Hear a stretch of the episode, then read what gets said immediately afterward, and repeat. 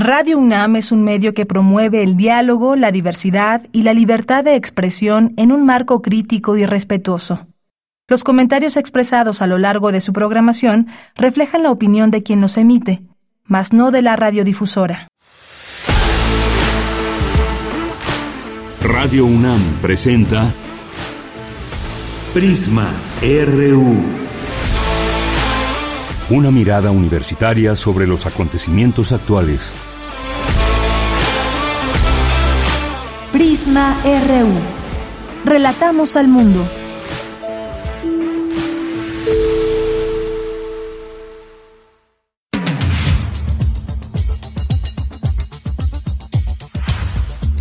Muy buenas tardes, esto es Prisma RU, hoy es lunes 25 de diciembre del año 2023, ya nos vamos a preparar ahora después de la Navidad hacia el año nuevo para recibir el 2024, pero hoy es día también de información, así que bienvenidas, bienvenidos, yo soy Deyanira Morán y a nombre de todo este equipo, esto es Prisma RU.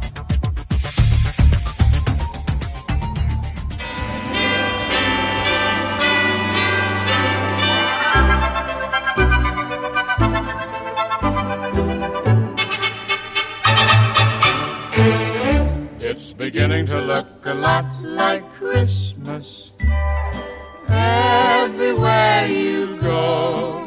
Take a look in the five and ten, glistening once again with candy canes and silver lanes aglow.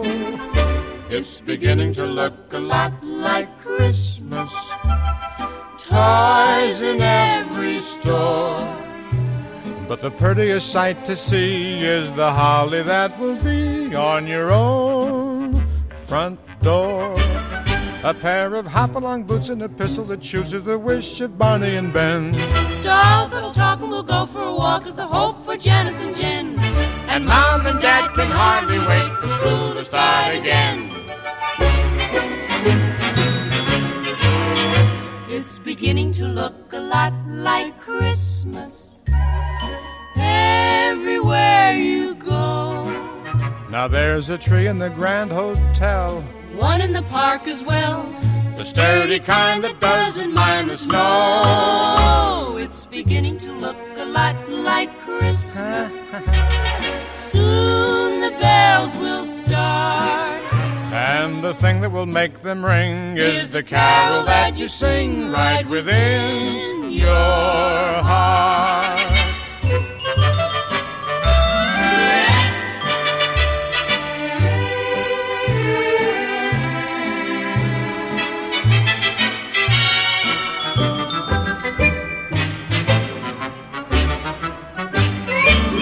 A pair of hop-along boots and a pistol that shoots. Is the wish of Barney and Ben.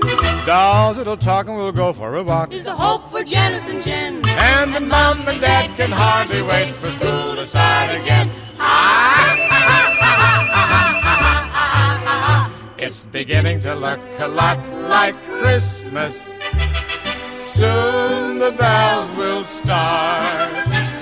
The thing that will make them ring is the carol that you sing right within your heart.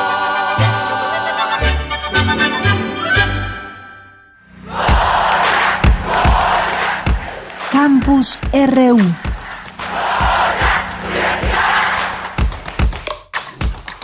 Vamos ahora a nuestro campus universitario con Cindy Pérez Ramírez. Durante el Congreso Internacional Movilidad Forzada en América Latina y el Caribe, se analizaron aspectos en torno a la construcción de paz y flujos mixtos en México. Adelante, Cindy. ¿Qué tal, Deyanira? Es un gusto saludarte. Muy buenas tardes. Según la Organización de las Naciones Unidas, hemos pasado de ser una región de emigración, donde históricamente la mayoría de las personas se desplazaba hacia Europa o los países de Norteamérica, a una región de flujos migratorios internos mucho más complejos. Ante este panorama, el Centro de Investigaciones sobre América Latina y el Caribe de la UNAM, CIALC, organizó el Congreso Internacional sobre Movilidad Forzada en la región. Escuchemos a Rubén Ruiz Guerra, director del CIALC. Una región amplia, una región diversa, una región que, sin embargo, comparte una serie de procesos históricos y una serie de temáticas vigentes en la actualidad. Una de esas temáticas es la movilidad forzada en nuestra región. Pero no solo es un trabajo de diálogo académico. La academia sin impacto social, sin connotaciones políticas, me parece que es una academia hueca.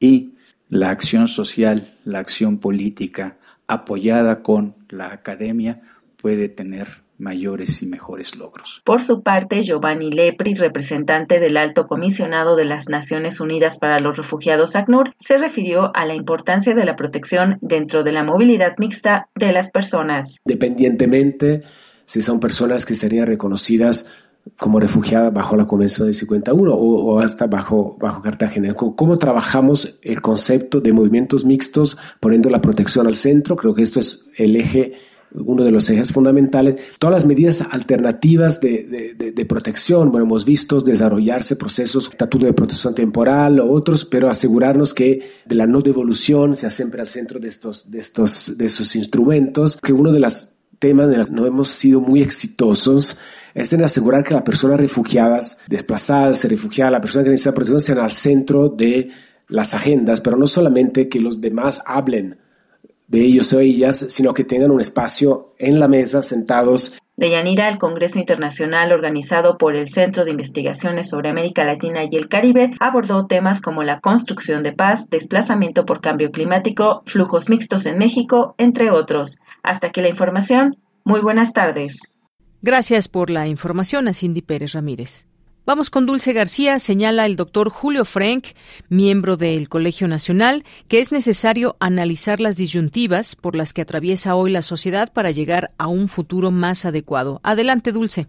Deyanira, muy buenas tardes a ti al auditorio de Prisma RU. Ante el desafío del cambio climático, los estragos de la pandemia y los daños de las guerras, académicos del Colegio Nacional se dieron a la tarea de hablar sobre el futuro desde distintas miradas. El doctor Julio Frank señala que el mundo está en una encrucijada y que históricamente después de una gran pandemia ha habido la creación de un mundo diferente. Julio Frank dijo que estamos ya muy cerca del final de la fase pandémica de COVID-19, por lo que es necesario anticiparse para analizar los posibles cambios que pudieran y hacerles frente de una manera más eficiente. En la continuada crisis económica global, en las múltiples crisis ambientales que estamos experimentados asociadas al cambio global, en eh, la primera guerra en Europa en 75 años, y desde luego la persistencia de desigualdades, desigualdades socioeconómicas, desigualdades de género, desigualdades entre grupos étnicos, desigualdades entre naciones, que la pandemia puso de manifiesto y ahondó. Entonces, ante esta encrucijada, eh, nos planteamos la idea de que no, no hay un futuro posible. Los futuros no ocurren, los futuros se construyen. Julio Frank dijo que es necesario analizar las disyuntivas por las que atraviesa en este momento la humanidad entera y que pudieron haber sido trastocadas por la pandemia. No es ya nuestra intención seguir diagnosticando lo que pasó con la pandemia, sino ahora es tomar esta medida prospectiva y si bien obviamente México es siempre un punto de referencia, la perspectiva será fundamentalmente mundial. El académico dijo que tenemos que comenzar a ver qué decisiones hay que tomar si queremos llegar a un futuro preferido. Esta es la información.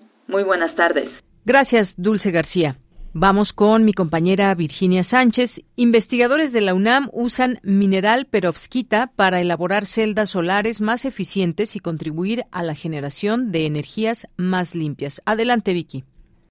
Hola, ¿qué tal, de ella? Muy buenas tardes a ti y al auditorio de Prisma RU. Es indudable la necesidad de generar energías renovables, por lo que investigadores del Instituto de Investigaciones en Materiales de la UNAM se han enfocado en ello. Tal es el caso del estudio y aplicación de ciertas estructuras químicas como la perovskita, cuyo empleo en celdas solares ha demostrado que puede ser una alternativa competitiva a las tecnologías tradicionales, ya que entre sus ventajas está el alto nivel de absorción de radiación y menor costo. Así lo señaló Diego Solís Ibarra, investigador de dicho instituto, durante la plática de la química a la luz, celdas solares, LEDs y el fascinante mundo de las perovskitas, como parte del ciclo de conferencias La ciencia va más allá del aula, iniciativa de divulgación científica de la Facultad de Química de la UNAM. El experto detalló que un mineral hecho de trióxido de titanio y de calcio, relativamente raro en la corteza terrestre. Se cristaliza y forma una estructura química de rombo, la cual fue descubierta en los montes Urales de Rusia por Gustav Rose en 1839 y nombrada en honor del mineralogista ruso Lev Alexeyevich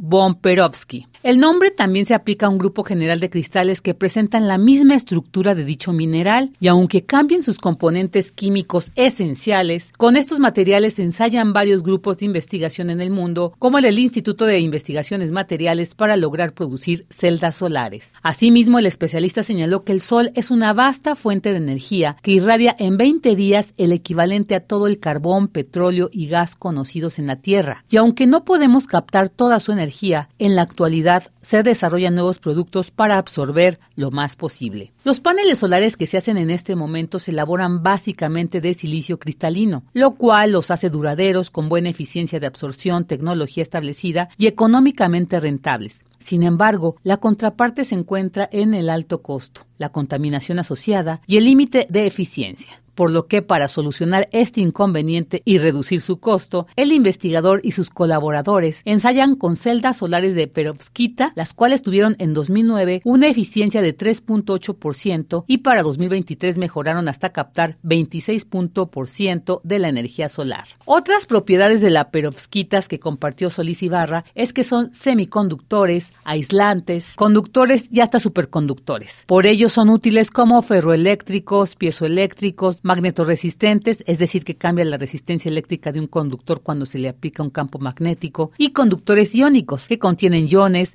átomos con una carga eléctrica. Entre las ventajas de las celdas solares de estructura con dicho material están la alta eficiencia de conversión, elevados coeficientes de absorción solar, precursores de los materiales baratos y abundantes, versatilidad de procesamiento, defectos benignos y gran movilidad de electrones y huecos. Hasta aquí la información. Muy buenas tardes. Gracias Vicky por la información.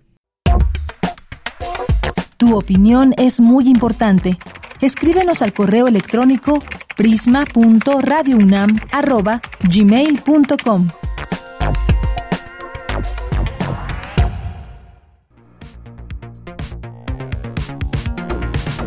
La red de radios universitarias de México y Radio UNAM presentan a los ganadores de Nómada el concurso de bandas musicales y de podcast documental que convocó a estudiantes de instituciones de educación superior de todo México.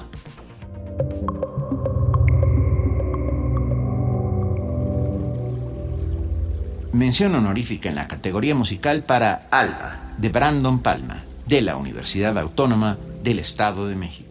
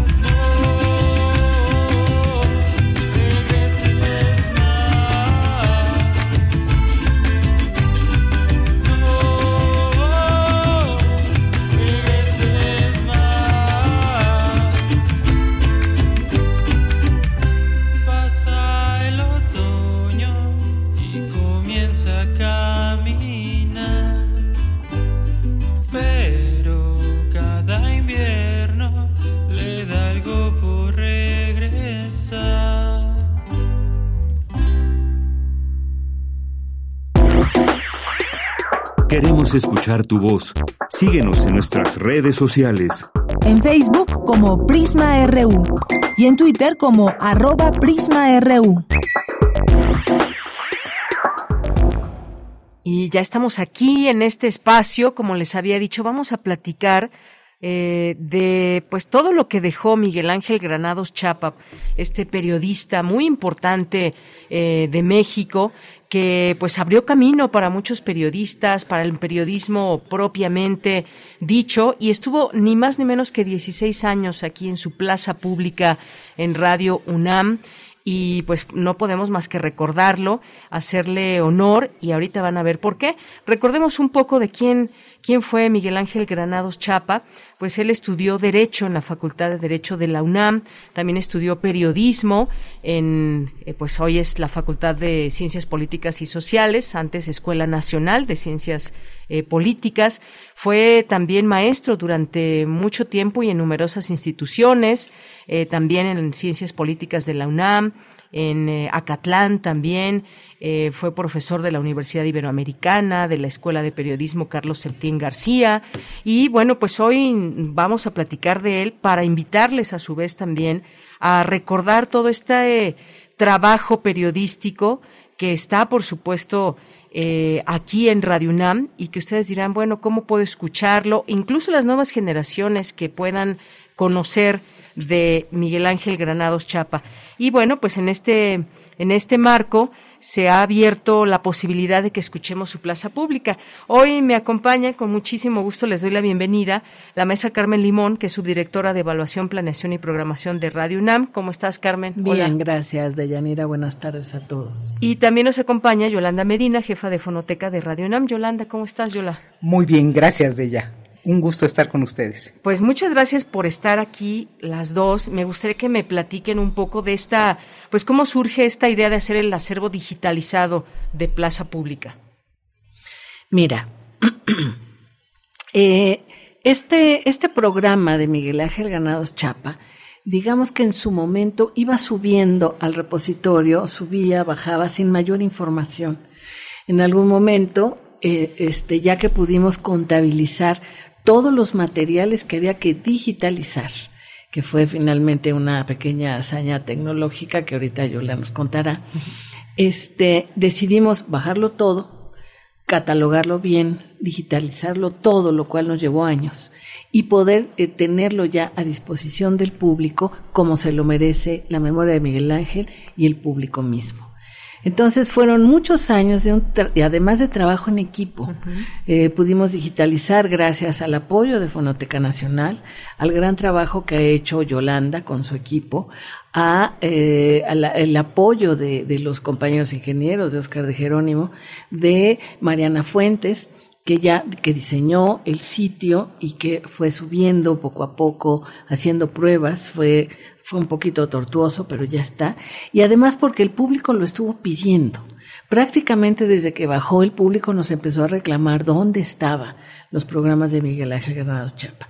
Por fin podemos cumplirle al público, ponerlo a su disposición y eh, son más de dos mil, tres mil programas cinco mil, me dice Yolanda, de plaza pública, pero también de Yanira, es la crónica política y social de los años en los que Miguel Ángel estuvo al aire con ese programa. Claro que me, pues, todo ese tiempo, pues muchos sucesos importantes que la gente puede recordar y la manera en cómo los abordaba con su estilo eh, particular, su forma, seguramente quienes, muchas personas puede ser que nos estén escuchando, recuerda todavía el programa y bueno, pues ahora se tendrá esta posibilidad. ¿Cómo fue todo este, este trabajo, Yola? Mira, fue, como dice Carmen, un poco tortuoso, porque la primera etapa de hecho hasta el año 2000, un poquito más del año 2000, se grababa en DAT. El DAT, aunque es un sonido digital, es una cinta. Y el día de hoy ya no hay reproductores de DAT. Entonces sí, con una estrategia que implementamos en la, con, la con la Fonoteca Nacional, fuimos digitalizando poco a poco, es más lento, hay que hacerlo a tiempo real, pero poco a poco fuimos alimentando eso. en cuanto a la digitalización. Y por otro lado, en la fonoteca de Radio UNAM se hizo cargo Manuel Chávez de irlo documentando. Cuando Manuel Chávez lo documentó, todavía no estaba diseñada la ficha técnica que finalmente manejamos. Entonces, a esa ficha técnica le faltaban datos. Eh, y entonces hay que completarlos. Una necesidad es la interna y la otra es la página web, ¿no? Hay que, hay que documentar quién es el operador, cuáles son las palabras clave, cuáles son los colaboradores, los invitados para cada programa. Y todo eso dio lugar a que se hiciera una revisión mucho más cuidadosa de lo que, de lo que contenían los programas. Te estoy hablando, Miguel Ángel empezó en noviembre del 94, el primer programa no se guardó. Él lo decía con tristeza, nadie pudo ver este, cuál iba a ser el futuro de un programa tan importante y no se grabó. Tenemos desde el programa 2 todos los de lunes a viernes, de ocho y media a nueve y media, y es un panorama no solo de la política mexicana, sino de la política mundial, cultural. Tiene la participación de Roberto Musacchio los lunes con la República de las Letras.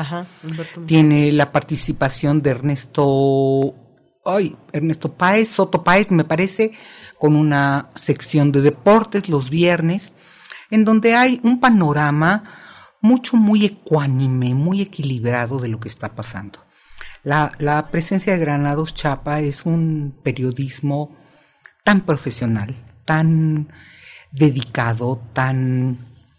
Las entrevistas son tan certeras, tan este, fieles. Tal vez, si no a su punto de vista, fieles a lo que el entrevistado dice, ¿no? Son respetuosas, en fin. Pero sobre todo está la presencia de un momento de quiebre en la historia de México muy importante. El programa Miguel Ángel Granados llega a Radio UNAM en el 94, que es el último año de Salinas, ya había sucedido el asesinato de Colosio y se empiezan a dar una serie de sucesos el ZLN está este, empezando los diálogos con el gobierno federal. Y entonces hay un desglose de todos estos temas, viene la muerte de, Ruiz Massieu, de Poluscanga, la quiebra de Ruta 100, este, y suceso tras suceso te pone en una situación de alerta que pues nos lleva en algunos momentos a un estado muy triste de lo que ese país vivió en el 94 y en el 95, que es lo que está en este momento en la, en la página web, con la promesa de que deseamos que antes de diciembre podamos poner toda esta primera etapa, pero es muy triste este, una situación de crisis económica, de devaluación del peso, los primeros años de Cedillo, las renuncias de, de montones de funcionarios y las sustituciones de otros tantos. Están los cambios de presidencia en Francia, en, en Brasil, en Argentina, este, huelgas a nivel mundial, no sé. Y él siempre tiene una visión clara, tenía un disco duro en la cabeza, una memoria impresionante. En la mañana decía, me parece que Humberto Musacchio, que aunque estaba Guadalupe Irizar, que llevaba su, su archivo, nunca lo consultaba, que siempre lo tenía en la cabeza. Es cierto. Recuerdo haberlo visto entrar a la estación con un fajo de periódicos del día de hoy que iba revisando e iba haciendo nota, ¿no? Ahora también está una parte en el programa que encontró al cómplice ideal en Juan Guerrero para encontrar música adecuada para cada programa. Entonces se hablaba de Guerrero, música de Guerrero. Si hablaba de Oaxaca, música de Oaxaca. Aparte de ser un difusor de la UFUNAM, en los programas, a la, los conciertos de la UFUNAM estaba ahí siempre, en, en los conciertos, y entonces usaba parte de la grabación de la UFUNAM para sus programas de lunes y martes, a veces solo de lunes, en fin, y nos daba un panorama musical, era un melómano, este, muy documentado, muy documentado digamos, ¿no? Sabía perfectamente qué era lo que se, se presentaba, era un lector de una cantidad de presentaciones de libros, al cual hacía un comentario. Realmente es, ha sido un gozo volver a documentarlo, a oírlo. Es una deuda que Radio UNAM tenía con nuestro público. Nunca ha sido una censura para Miguel Ángel Granados, nunca, nunca, nunca es, es realmente un gozo para Radio UNAM tener este acervo de 16 años. Él se va en el 98, unos meses, como candidato a la gobernatura de Hidalgo, a la cual renuncia y regresa nuevamente Radio UNAM con las puertas abiertas. Lo tiene 12 años más. Así es, pues una trayectoria muy importante. Ya recordabas, eh, Yola, algunos de los eh, de las noticias eh, o sucesos muy importantes y se reconoce además ese esfuerzo porque estábamos todavía también en un momento donde había pues mm, estos medios hegemónicos y él era una voz, era como un oasis en el cuadrante donde podíamos escuchar ese análisis, esa posibilidad de de entender la noticia de otra manera, de otra manera que no se presentaba en cualquier medio y sobre todo en la televisión. Él tenía justamente esa forma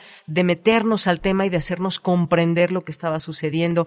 Estuvo, estuvo por ejemplo, la crisis económica del 95, los asesinatos de Luis Donaldo Colosio y Raúl Salinas. Bueno, no, Raúl Salinas, no. no este, Ruiz Macié, las consecuencias del sexenio de Carlos Salinas de Gortari, Aguas Blancas, en fin, ya mencionaba Ruta 100, el ZLN, todo este análisis que le provoca a un periodista o que le provocaba a un periodista de su talla, ¿no, Carmen? Mira, a estas alturas, este legado de Miguel Ángel es un documento histórico, realmente. Es un documento que puede escuchar cualquiera para, para recordar, para refrescar eh, esos eventos eh, para de alguna manera rastrear también el origen de algunas de las situaciones que vivimos actualmente. Es un documento de investigación también, ¿sí? Y eh, me parece que con, con esta recuperación del acervo, Miguel Ángel sigue dando cátedra de periodismo y de mesura. Y además es impresionante, no hay nadie que se le niegue. ¿eh?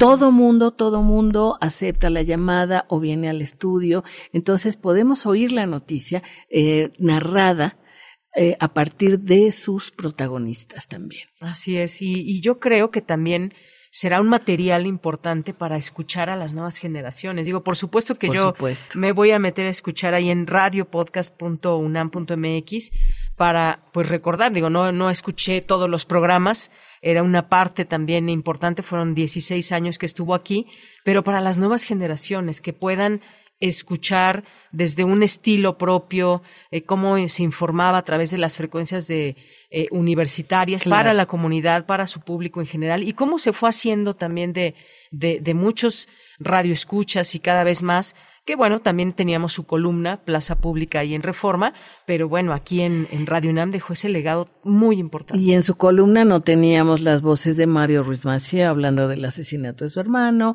o el Bester Gordillo, o este Andrés Manuel López Obrador después de, de, de su de la campaña de la gobernatura de Tabasco, etcétera, etcétera. No creo que esa es la gran riqueza también de este acervo que nos deja, que está eh, resguardado en Radio UNAM, es un, eh, es un patrimonio eh, universitario, pero también patrimonio de la nación. Un periodista sin duda alguna que abrió camino para para muchos más periodistas, tiene una trayectoria también importante de lucha en el periodismo, un hombre con una visión de izquierda muy analítico, por supuesto, y que pues también lo recordarán desde la academia, muchas personas que tuvieron oportunidad de, de tomar clase con él, de aprender que cómo te enseñaba periodismo, un grande del periodismo, que me imagino que también esos esos eh, testimonios que por ahí deben de andar de muchas personas que, que, tuvieron como maestro a Granados y que tuvieron esa aventura. exactamente. Bueno, pues muchísimas gracias. No sé si quieren agregar algo más. Yo, yo decía, lo pueden encontrar eh, ya, ¿verdad? El radio ya, en este momento hay 175 programas, desde el programa 2 que te digo, que es nuestro programa 1, hasta el programa 175, que más o menos es agosto, septiembre del 95, con todo el compromiso de seguir alimentando todo esto. Sí, la tecnología a veces nos juega algunas nos trampas. rudo. Nos juega rudo. A veces creo que los protagonistas de esos programas dicen, no, este programa no lo subas, no lo subas. no, lo que se dijo, se dijo, ya no se puede cambiar. Exactamente. Entonces, sí, hay, hay 175 en este momento y te digo, con el compromiso de seguirlo alimentando hasta que queden esos 16 años limpios de toda, toda esa historia y todo ese paso y bueno, hay muchos más eventos, pero sí el 94 es un quiebre en la historia de México. Es muy interesante leerlo a esta distancia y dices, sí, ¿qué, ¿cuánta cosa pasó? es impresionante. Invitamos al público a que se meta al podcast de Radio UNAM, www.radiopodcast.unam.mx y busque Plaza Pública. Se va a quedar enganchado, como dice Yolanda, como si fuera una serie de Netflix. Así es. Bueno, pues dejamos eso es eso es este un poco una confesión, ¿no? Que al final del programa oías en el programa siguiente y decías, no, no puedo quedarme así, tengo que oír el siguiente. Así es. Bueno, pues ahí está. Dejamos la invitación a nuestro público de Radio UNAM, de Prisma RU, para que pues conozcan, si es que no conocen el trabajo, sobre todo me refiero a nuevas generaciones, porque quienes no y quienes eran y siguen siendo radioescuchas de Radio UNAM, pues seguramente recordarán este programa de Plaza Pública. Muchísimas gracias. Gracias, gracias a Limón, Yolanda Medina, gracias por estar aquí. Gracias y buenas tardes.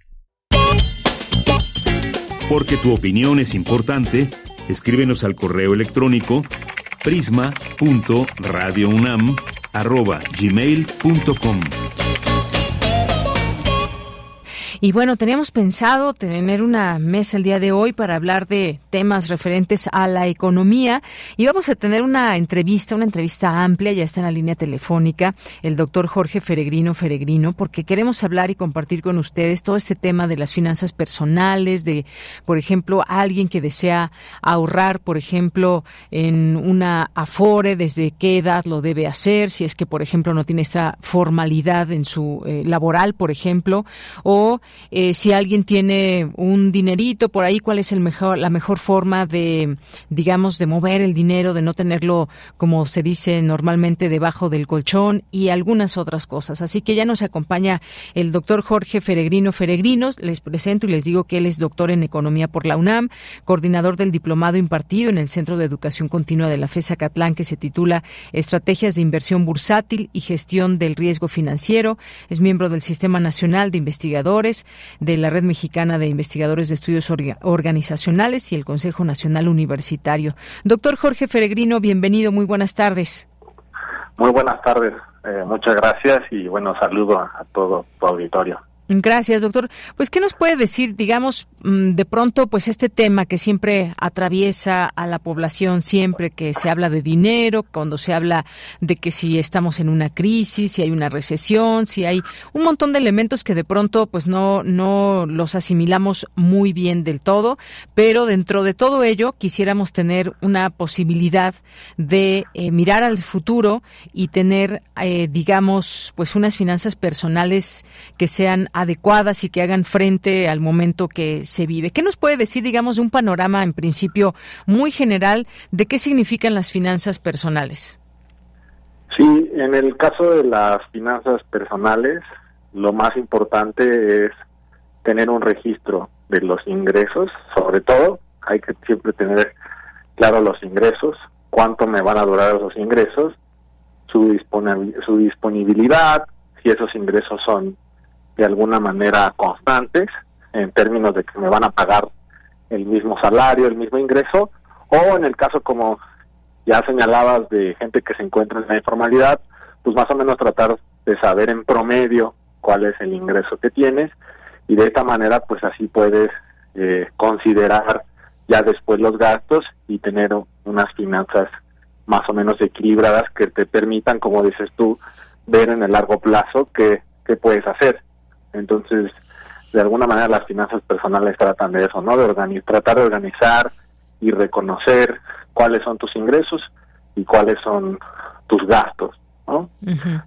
Y en este caso de que señalabas de inestabilidad, de, problemas económicos de repente que aparecen por ahí o de incertidumbre, pues sí, lo principal es identificar los ingresos.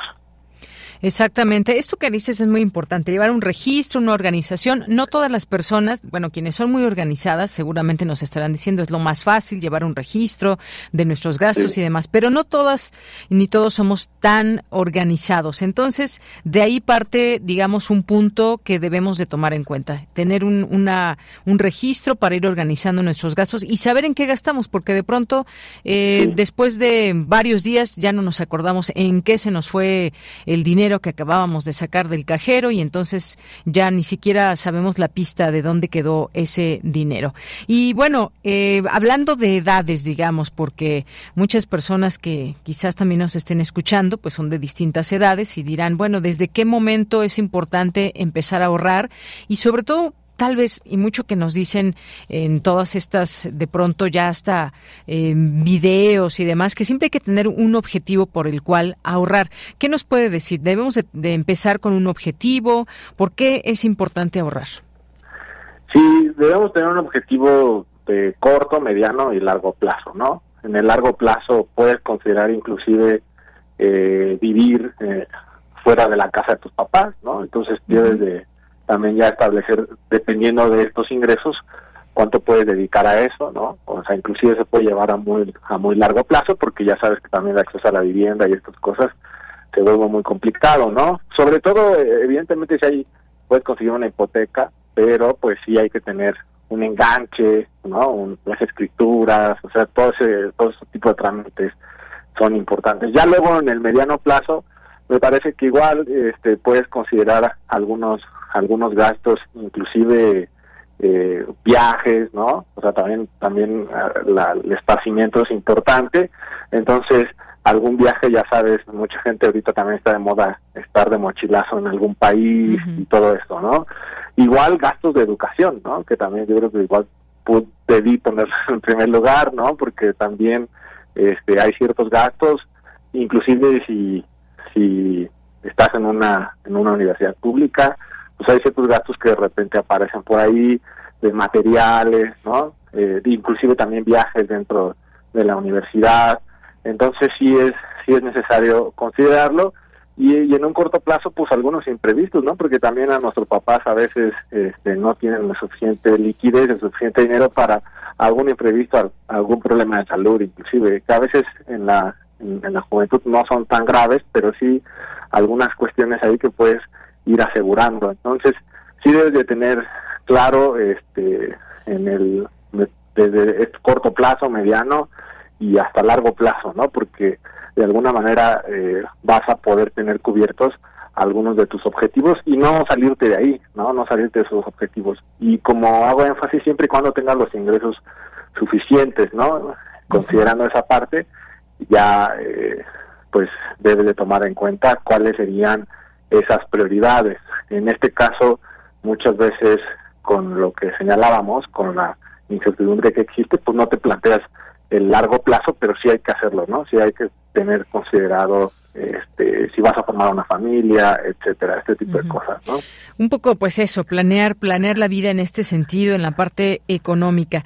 Y luego, pues está todo este tema del ahorro para el retiro y demás, ya cuando se empieza a tener cierta edad, qué va a pasar el día de mañana. Si alguien tiene, pues, un, un por ejemplo, un trabajo formal, pues bueno, va haciendo ese, eh, desde su, digamos, automáticamente se va generando ese ahorro. Y quienes no no, también nos, nos llegan a preguntar, y también parte de por qué surgen estos temas aquí, nos llegan a preguntar a través de redes sociales, nos envían correos y demás. Si alguien no tiene esa formalidad, ¿desde qué edad debería empezar a ahorrar? ¿Cuánto? Y esto, ¿qué tan, digamos, al día de mañana, cómo puede redituarle? Sí, en, este caso de la, de la informalidad, eh, de alguna forma sí también, digo, hay, hay mecanismos informales, ¿no? Inclusive de muy corto plazo como son, eh, y lo vemos todo el tiempo, estas tandas, ¿no? Por ejemplo, este, son de alguna manera mecanismos de ahorro que te permiten tener acceso a la liquidez o a un, a un monto importante de dinero en algún momento, ¿no? Cajas de ahorro, ¿no? Sí, las cajas de ahorro, ¿no? También funcionan. Hay que evitar los esquemas piramidales y ese tipo de cosas, ¿no? Hay que también verificar muy bien la información de con quién y a quién estamos cediendo nuestro dinero y que regularmente lo que hay que ver es que estén regulados por la Comisión Nacional Bancaria de Valores, ¿no?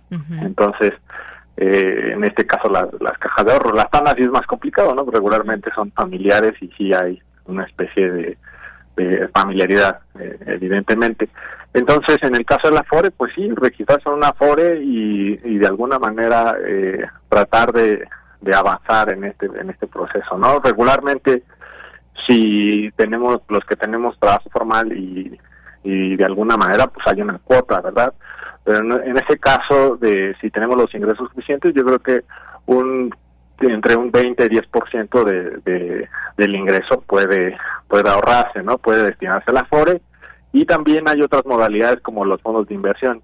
O sea, inclusive muchas veces lo que se eh, de alguna manera aconseja es que si inclusive tú ya tienes tu Afore, eh, buscar un fondo de inversión también en un banco formal, ¿no? Y este fondo de inversión también va a ser eh, adicional o te va a permitir de alguna manera eh, tener las dos partes, ¿no? El Afore y el fondo de inversión, porque lo que se espera es que el Afore en algún momento tiene que tener algún otro complemento, porque si, si eh, los montos para el retiro, pues en algún momento pueden ser insuficientes, ¿no? O sea, lo vimos, por ejemplo, con mucha gente que, que durante la pandemia, ¿no? inclusive los sí tuvo que retirar inclusive los seguros fueron insuficientes no entonces sí hay que tratar de eh, buscar otras opciones. El fondo de inversión también es una buena opción porque está eh, y tiene otra modalidad porque es inversión no y son a veces inversiones seguras o depende de tu perfil de riesgo pues ya ellos ya este de alguna manera te dan una te dan una orientación pero sí hay que de alguna manera eh, tratar de establecer varias modalidades. Así es. Y bueno, viene otra parte también, de lo cual nos han llegado a preguntar. Cuando se piensa en invertir, y a lo mejor estamos hablando de no grandes cantidades de dinero, y hay, hay desde meter el dinero al banco, que de pronto los intereses son muy, muy, digamos, eh, muy bajos, o hay otros elementos, no sé cómo se les llama, por ejemplo, quien quiere comprar en dólares, quien quiere comprar en CETES, que en, dentro de todos estos, digamos, herramientas, ¿qué es lo que se puede recomendar, doctor? Sí, lo que se puede recomendar ahí, igual, primeramente, verificar que eh, en este caso la institución esté registrada, ¿verdad?, ante la Comisión Nacional de Banca de Valores. Hay dos o tres muy importantes, este, que no sé si puedo mencionarlas, pero este, de alguna manera ahí están, ¿no? Eh, son muy seguras, pero sí, o sea, evitar eh, de alguna manera que alguna persona en las redes sociales te acerque y diga, ah, bueno, aquí invierte y aquí te vamos a dar rendimientos eh, bastante altos, ¿no? Eh, recordemos que también este tipo de inversiones son de largo plazo, ¿no? El perfil es de largo plazo, no es un perfil de una inversión de riesgo que se haga día con día, sino que se busque un ahorro para. Entonces son es un perfil que se tiene que buscar así y pues en la mayoría de los instrumentos que te permiten tener eso, pues en los CETES, por ejemplo. A ver, los CETES. Sí, y algunos otros instrumentos de deuda, ¿no? Algunas acciones, sí, pero yo creo que hasta ahí, porque sí hay otros instrumentos más, este, de alguna manera, riesgosos y que son más difíciles de entender. Entonces, el asunto aquí a considerar en ese caso también la inversión en dólares se puede hacer desde inclusive el fondo de inversión, como ya les decía, buscan un fondo de inversión y ellos, si tú quieres que meter tu dinero en dólares, van y lo meten en dólares. eh, claro, Aunque ahorita esperando no, exactamente, ahorita Sí, no conviene sí. mucho, ¿no? Sí, sí, ahorita está, hay que esperar, ¿no?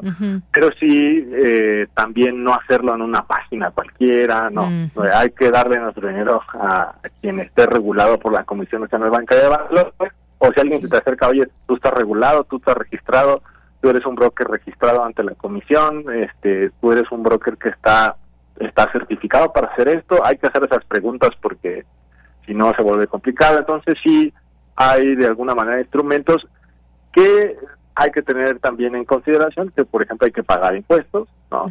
Y también hay que, eh, de alguna manera, considerar los riesgos cambiarios, ¿no? Sea, si tú haces una inversión en dólares en alguna, eh, en algún caso, pues hay que, hay que considerarlo y entonces hay que descontarlo. Pero, pues de alguna manera, tratar de esperar que, eh, o estar vigilando que de alguna manera la inflación y algunos otros factores permitan por lo menos tener una, un dinero ahí estable, ¿no? No que se deprecie tampoco este, lo que está ahorrando, ¿no? Al final eh, va a ser muy complicado, ¿no?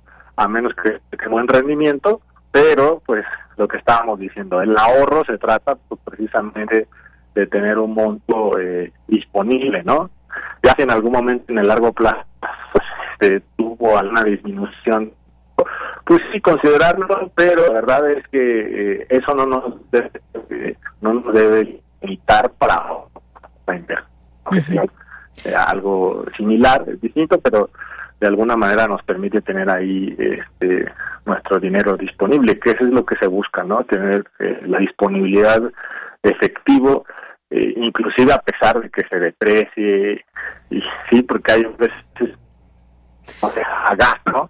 Y entonces dices, eh, sí y no, porque le, como le comento, pues hay que también tener disponible ese dinero, a pesar de que se lo coma la inflación o a pesar de que haya una disminución en su rendimiento, hay que ahorrar, ¿no? Definitivamente. Claro, y ahora hay un montón de aplicaciones y demás cosas que efectivamente hay que tener mucho cuidado si no comprendemos del todo, porque pues se está arriesgando ahí el ahorro, el dinero de las personas, se puede afectar su economía. Eh, también nos llegan algunas otras preguntas, por ejemplo, ¿qué tan factible es ahorrar o invertir en bitcoins, doctor? El Bitcoin no está regulado por la Comisión Nacional Bancaria de Valores. O sea, es Hay- riesgoso. hay- sí, es riesgoso. porque es riesgoso en el siguiente sentido. Hay eh, aplicaciones y hay páginas este, muy importantes a nivel mundial que sí hacen el intercambio de Bitcoin, pero si llega a pasar que tú no puedes recuperar tu dinero, la comisión no te va a respaldar. ¿no? La comisión te va a decir, oye, eh, ¿por qué estás invirtiendo ahí? Si... Entonces sí hay, sí hay eh, de alguna manera este, plataformas eh, bastante formales, sí, pero el problema es que cuando haya un, un asunto con tu dinero, el- la comisión no te va a respaldar porque no está regulado. Entonces es un problema y es muy volátil. O sea, sí te puede dar en un día un rendimiento del 20%, pero va a ser un solo día. O sea, y si, y si divides ese 20% en 365 días, pues realmente no es tan, eh, digámoslo así, tan grande, ¿verdad? Este, entonces, eh, si tuviera rendimientos de, alguna manera eh, en promedio más eh, importantes, pues sí, yo creo que sería una opción, eh, pero yo creo que este sería mejor eh, en este caso y, y con más con, con más conocimiento financiero, inclusive meterse a otras, o sea, explorar otras vías. El Bitcoin es muy volátil y como ya lo decía, no está regulado, entonces puede haber alguna situación inesperada y es muy complicado. ¿no? Claro, sobre todo cuando se trata, como decimos, del ahorro de las personas. Nos preguntan Sí. también, por ejemplo, en el caso hay gente que le da por, eh, digamos, ahorrar en oro, porque el oro siempre tiende a subir, no a bajar, y por ejemplo los centenarios y demás. ¿Qué tan, qué tan buena es esta forma, digamos, de, de ahorrar? Sí, es buena, inclusive con instrumentos financieros, o sea, en las plataformas, ¿no? De que puedes adquirir eh, de alguna manera un título sobre esa materia prima que sería el oro o alguna otra materia prima, este, de alguna manera como la plata. Sí, eh, se utiliza como refugio, inclusive los grandes bancos o las grandes instituciones financieras van y compran oro, ¿no? Este, Recordemos que Cartens, por ahí del 2016, inclusive el 17, 15, por ahí cuando estaba en el Banco de México compró oro, ¿no? Entonces, este, sí, el oro de alguna manera cuando hay una situación de crisis eh, o cuando hay una expectativa de que va a disminuir el valor del dinero, pues sí. En términos ya físicos de comprar onzas, ¿no? De ir al banco y comprar onzas, me parece también que es una buena opción, ¿no? Pero sí, sí son dos formas. Una sería comprar eh, las onzas, ¿no? Directamente y otra sería a, través de un instrumento financiero, a través de una casa de bolsa, un broker, y ellos este, te compran los títulos de oro y pues dan rendimiento y también de alguna manera pueden lograr mantener eh, el valor, nada más que si hay que estarle dando seguimiento, ¿no? Y también eh, son opciones de mediano, largo plazo. O sea, no es para estar, eh, como podría ser el Bitcoin, diariamente estar ahí vigilando, ¿no? ¿Qué está sucediendo? O haciendo transacciones, sino esperar un poco este, en el mediano plazo para que de alguna manera no haya ningún inconveniente. Muy bien, bueno, pues estos han sido algunos de los temas que inquietan a nuestro público y que siempre es importante hablar de todo ello. Hay quien de plano eh, nos dirá que no se puede ahorrar cuando pues el salario va muy apretado, cuando se va al día a día. A estas personas, ¿qué, qué les podemos decir, doctor? Eh, siempre hay una forma? Sí, siempre, sí, siempre, siempre va a haber una forma, sobre todo con ahí ya sería priorizando los gastos, ¿no? eh, me parece que que sí hay una narrativa, el problema que tenemos creo hoy en día es que sí hay una narrativa exagerada, ¿no? Es decir, yo le digo a mis alumnos, bueno, pues no va, quien, quien te dé un rendimiento del 11% anual, un broker en la bolsa, pues hay que ponerle un altar, ¿no? Este, Sí es muy raro que alguien te dé un 11% anual, 12, 15, sí, y los montos, pues evidentemente también tienen que ver, o sea, también tienen que ver cuánto dinero es el que metes ahí. Eh, entonces, sí es, sí tiene que ver mucho con los montos y tiene que ver mucho con el ingreso. Pero yo sí le digo a mis alumnos que al final, este, cinco mil pesos en el año o dos mil pesos en el año que te dé, pues tampoco está mal, ¿no? Tampoco está mal y creo que sí. Y sobre todo, ¿sabes que Al final Creo que lo que tenemos que generar es una cultura de ahorro, ¿no? Es una cultura de ahorro y priorizar los gastos. Entonces, cuando tú haces esas dos cosas, creo que en la medida que logras conseguir otro trabajo, ¿no? En la medida que yo sé que es complicado, pues yo creo que de alguna manera se tiene que hacer esa, esa, eh, priorizar los gastos. Y sobre todo, sí, eh, sabemos que la mayoría de las personas no pueden ahorrar y que la, la decisión importante es gastar, ¿no? Al final y al cabo, pero yo creo que también este, de esta forma ellos podrían por lo menos hacer un registro de los ingresos y los gastos y ver dónde se le puede restar, ¿no? O sea, dónde le podemos quitar algún gasto. O sea, sí, sí tenemos que generar una cultura del ahorro, ¿no? Entonces, eh, y básicamente sería recortando algún gasto y si tenemos que ahorrar en el colchón y si no tenemos acceso a las instituciones financieras y demás, pues ni modo, ¿no? Hay que hacerlo así y, y de alguna manera eh, generando esta cultura, o sea, es como, como tratar de generarla aunque cueste mucho trabajo, ¿no? Porque en realidad sí viene un imprevisto y pues no tenemos con qué solventar, ¿no? Claro, pues entonces sí o sí al ahorro, intentar algunas formas, maneras, pese a que esto pueda representar quizás poco, pero pues los tiempos pueden cambiar, de pronto pues el cambio de trabajo o cuando alguien pierde un trabajo, pues también importante quizás si tuvo un ahorro, pues en ese momento utilizarlo, si no tuvo ahorros, bueno, pues también hay situaciones difíciles, eso también hay que, eh, por supuesto es una es una realidad, doctor, también. Pero bueno, pues sí, quería decir algo más.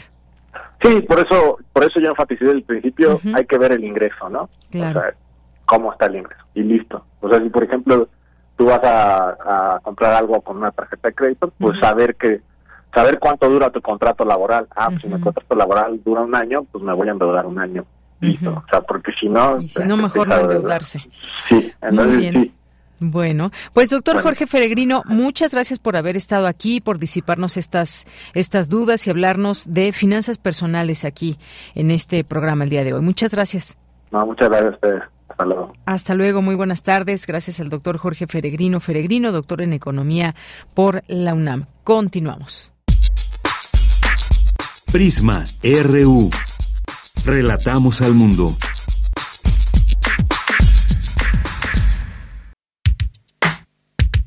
Prisma RU. Relatamos al mundo.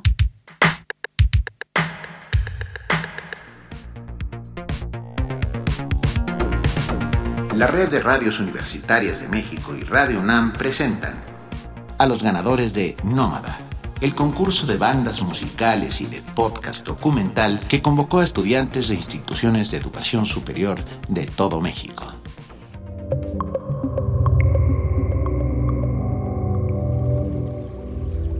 Mención honorífica en la categoría musical para Gente, de Carlos Andrés Patres Hermosillo, de la Universidad Autónoma de San Luis Potosí.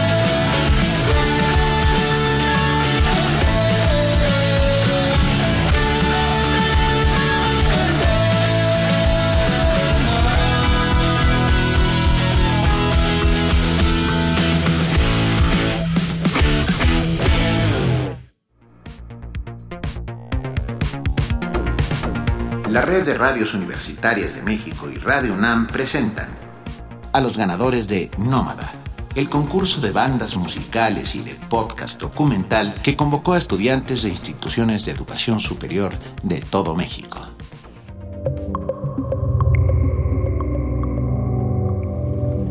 Mención honorífica en podcast documental para Punto de Reacción de Angélica Hernández Blancarte de la Universidad Nacional Autónoma de México. Hola, ¿qué tal? Mi nombre es Angie Plancarte, apasionada de la onda gerciana, amante del cine, la novela negra, la ficción y los videos de Michis. Me encanta desmenuzar el porqué de lo que vemos y no vemos en nuestra sociedad y sobre todo el qué podemos hacer desde nuestro país y nuestro barrio. Bienvenidos a Punto de Reacción, en donde las ideas chocan y se transforman para crear nuevos horizontes y pensamientos. En este primer episodio vamos a abordar un tema que está en la boca y, por qué no decirlo, en la pantalla de todos los usuarios que cuenten al menos con un teléfono inteligente. Este episodio va dirigido a la inteligencia artificial y sobre todo al caso del chat GPT y la inteligencia humana. Tendremos más adelante nuestro entrevistado, el ingeniero Carlos Federico Espíndola, ingeniero en computación de la UNAM y apasionado de la tecnología. Y bueno, como el tiempo apremia, vamos con este tema. Si bien la inteligencia artificial ha sido un tema recurrente en nuestra cultura popular, ya sea desde la literatura o inclusive en películas como Matrix, Hair, o animes como Evangelion, Chobits, Ghost in the Shell, o en series de streaming como Black Mirror, cada vez nos preguntamos ¿hasta cuándo el futuro nos va a alcanzar? ¿Pero hacia dónde? ¿Hasta qué punto es suficiente el conocimiento para el humano? ¿Cuál es el límite de la inteligencia artificial? ¿Y qué esperamos de la IA en nuestra vida? Y sobre todo, ¿qué repercusiones va a tener no solo en la humanidad, sino también en los seres humanos de este planeta? A partir del siglo XX, la humanidad ha experimentado un crecimiento tecnológico acelerado, que ha traído consigo dos guerras mundiales, una guerra fría, así como el desarrollo de tecnología armamentística y biológica como pieza clave para colapsar naciones entre sí para fines ideológico-económicos. Dentro de este tiempo, con auges y declives, el humano ha tenido siempre los dos lados de la moneda, la protección del medio ambiente en el que vive y la destrucción del mismo. Es decir, un sinfín de futuros apocalípticos arrojados, inclusive en mentes creativas a través de las series de entretenimiento que viven hoy con nosotros día con día, uno de los debates más recientes y sin necesidad de llegar a este extremo es el uso de modelos masivos de lenguaje, también conocidos en inglés como Large Language Models o LLM, que presentan un desafío y nuevos debates llenos de interrogantes y éticas sobre la inteligencia y el futuro de la humanidad. Se ha visto desde el punto de vista de la educación, la programación y la resolución de problemas matemáticos. En este caso, las LLM han sido probados y ahora pueden ser utilizados por cualquier usuario. Los principales que encontramos son el chat GPT o GPT-35, el GGPT-3, PT3, producido por OpenAI Microsoft, y BART-1, desarrollado por Google. En una realidad muy compleja, llena de polaridades y matices como es nuestra sociedad, estas tecnologías dependen del punto de vista o el contexto en el que se enfoque. De acuerdo con la doctora Carmen Gómez Mont de la UNAM, es vital para la investigación una alta capacidad en el procesamiento de datos, de almacenamiento, así como de su análisis. Esto quiere decir que el pensamiento humano no es capaz de almacenar ese grado de información, ya sea el caso de un astrónomo al querer almacenar los datos de las galaxias o las estrellas que, se van renovando cada día a cada instante, los archivos, los archivos físicos y digitales de una población, como por ejemplo. Sin embargo, hay que tomar en cuenta, como dice la doctora, que la inteligencia es muy diferente a la rapidez. Por ello, la inteligencia es un rasgo fundamental en el ser humano en donde la IA difícilmente ha logrado poder desarrollar un discernimiento entre los matices y contextos y los contextos que solamente la mente humana puede entender. En este caso, el chat GPT ha mostrado tener una velocidad impresionante en el desarrollo de problemas matemáticos, desarrollo de estructuras literarias o inclusive en resúmenes, al mismo tiempo que ha sido defectuoso en la moderación de contenidos, falta de identificación de lo que está escribiendo, ya que solo, solo construye la estructura de acuerdo a lo que va aprendiendo, en este caso literariamente. De ahí que la consideración de la IA en los motores de texto sea una invitación hacia un aprendizaje crítico y reflexivo, en el que en esta era de sobreinformación podamos aprender a aprender. Y en este aspecto, de acuerdo con Luciano Floridi, nos menciona cómo el chat GPT ha sido reforzado con una introducción al aprendizaje en el donde afina sus resultados como interlocutor y aprende a mejorar su comportamiento sin llegar a ser inteligente, pero sí mejorable. En este aspecto me gustaría que nuestro invitado, el ingeniero Carlos López, nos hablara más al respecto sobre esta situación y el chat GPT en la actualidad. Hola Angie, qué gusto estar aquí contigo. bueno, ChatGPT es una herramienta moderna que llama la atención debido a que pues hace unos años era solo ciencia ficción. Sin embargo, pues yo creo que sí ayuda mucho al progreso y al desarrollo humano en general, aunque también pues te debo expresar mi inquietud ya que sé que la misma puede entorpecer el desarrollo cognitivo de muchas personas y eso incluye a las nuevas generaciones de niños que nacen pues prácticamente con una tableta en las manos, ¿no? Carlos, esta parte es muy interesante, aunque sí me llama la atención que menciones que es contradictorio. A ver, mencióname más esta parte. Sí, mira, este, pues vamos con las ventajas primero. Eh, una de las cosas positivas de la IA, en este caso ChatGPT, por así decirlo, pues es que tienes en tu bolsillo un asistente virtual al que le puedes preguntar casi de cualquier cosa. Y pues esto puede ser para pedirle un consejo creativo, como componer una canción, un poema, un ensayo, etc. Esto pues te puede ahorrar tiempo y esfuerzo, ¿no? Pero pues pueden haber opiniones diversas y esto puede considerarse también como una desventaja. Eh, sigamos hablando primero de las ventajas. Si bien te puede ahorrar tiempo, eh, esto nos puede ayudar mucho al desarrollo tecnológico en general. Podríamos hablar que la IA, conforme sigue evolucionando, puede ayudarnos a resolver posteriormente problemas más complejos. Sin embargo, siempre va a requerir del apoyo del ser humano, al menos que lleguemos al punto como en el que se muestra en la película de Matrix, ¿no?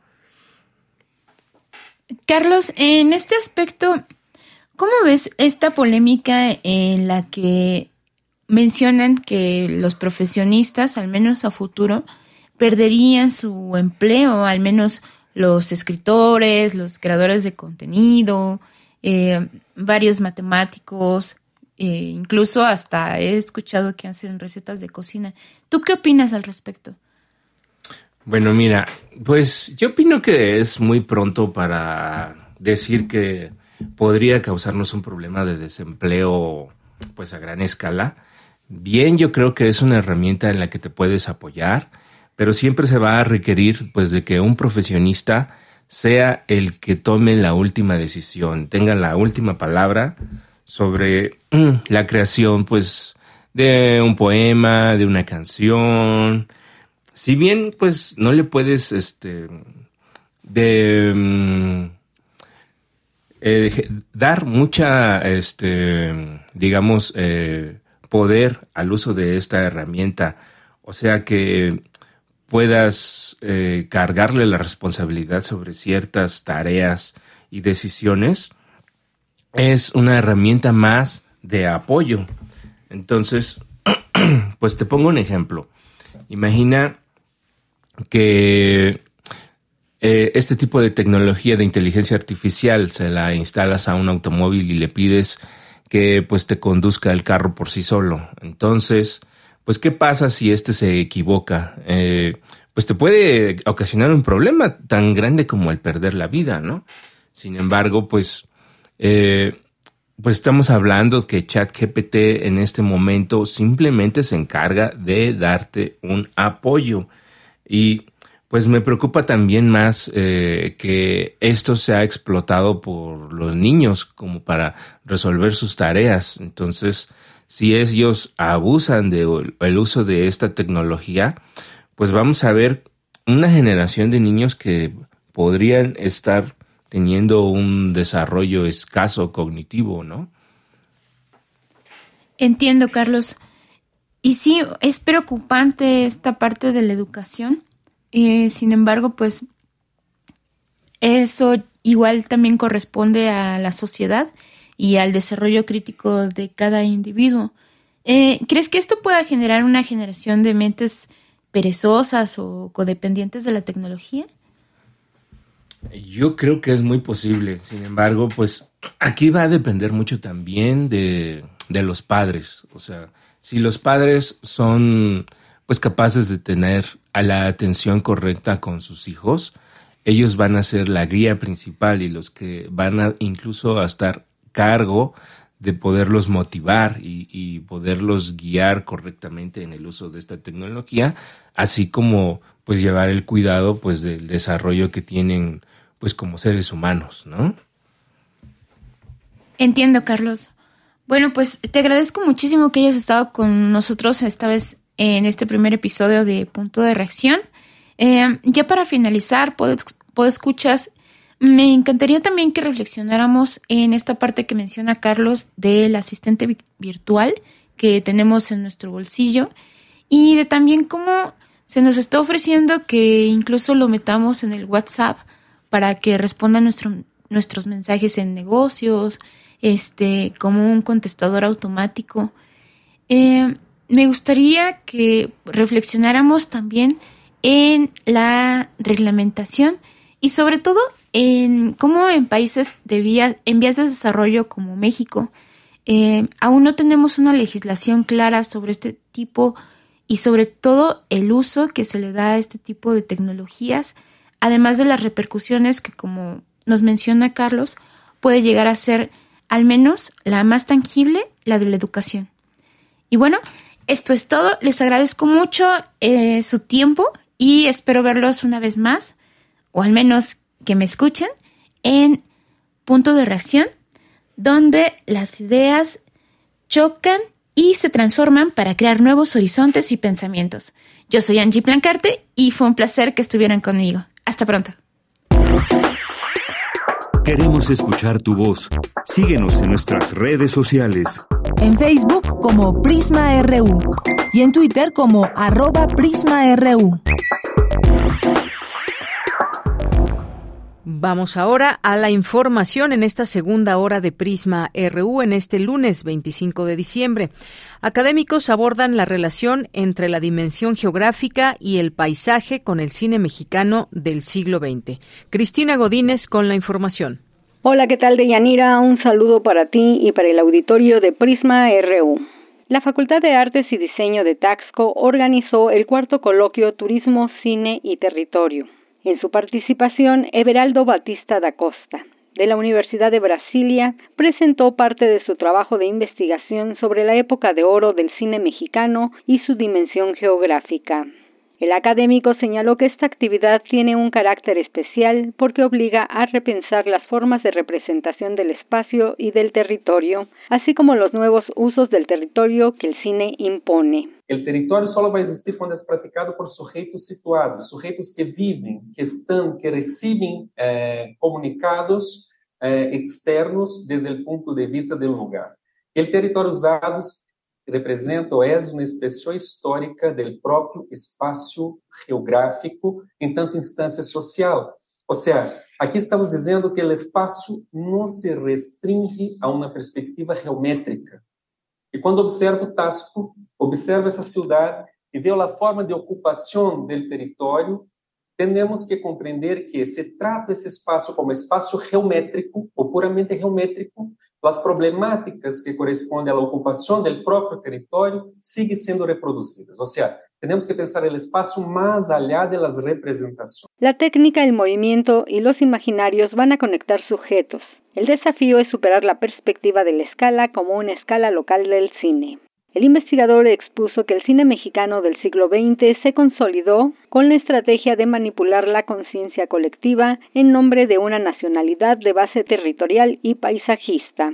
Películas que han sido producidas estaban conectadas con la preocupación de proyectar el propio Estado Nacional. ¿Y cómo voy a representar por medio de dos elementos geográficos, que es el paisaje producido y el territorio ordenado. O sea, una perspectiva artística que va a se apoderar, se apropiar del propio territorio y de los paisajes para fomentar una dimensión política del Estado mexicano. Eso para mí es algo que muy interesante de pensar y, y provocar reflexión. Batista da Costa indicó que para su investigación analizó 347 películas, tanto consagradas como éxitos de taquilla, y su objetivo fue proponer una metodología específica para el análisis del cine desde la dimensión geográfica, a escalas, actores y poderes. Deyanira, este es mi reporte. Buenas tardes. Gracias, Cristina Godínez. Queremos escuchar tu voz. Síguenos en nuestras redes sociales. En Facebook como Prisma RU y en Twitter como arroba PrismaRU.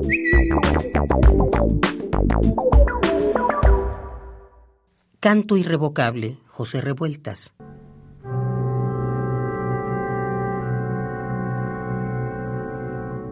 Yo, que tengo una juventud llena de voces, de relámpagos, de arterias vivas,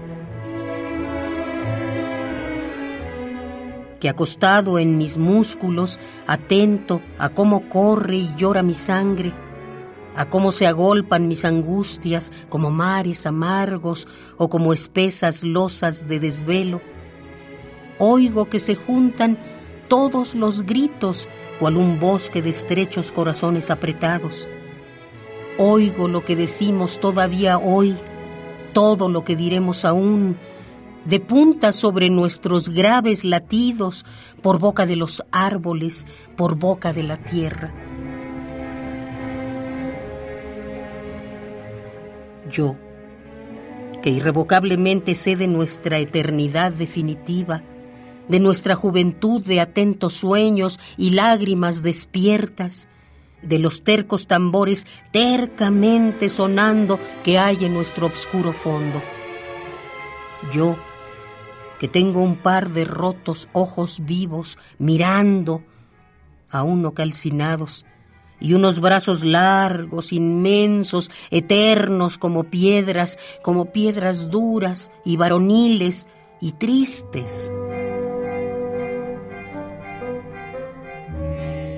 Yo, que con esos ojos abiertos y sufriendo, sé ver nuestra tierra por la sal blanqueada, blanqueada por la amarga leche de los senos, cómo se apaga con los huesos y cómo se apaga y se seca de ceniza la sed y se pudren las manos y se curva el silencio.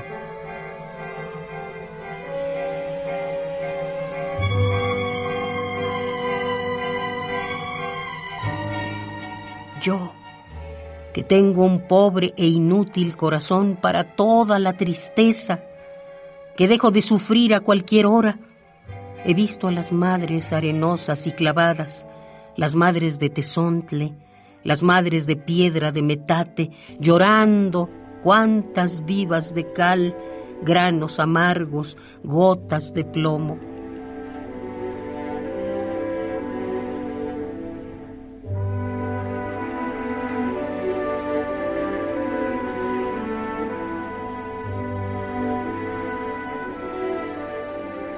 Lloran piedras de río sentadas como viejas raíces, las madres de tierra de la tierra. He visto y llorado todo esto yo. Pero no he llorado todavía. No hay un océano grande de tristeza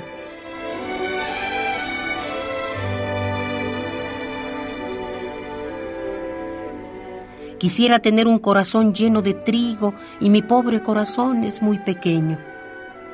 Hay que hacer un gran río del mundo, juntar nuestros pulsos hasta formar un gran cielo, un cielo del que llovamos redivivos, nuevos, virtuosamente limpios y dispuestos.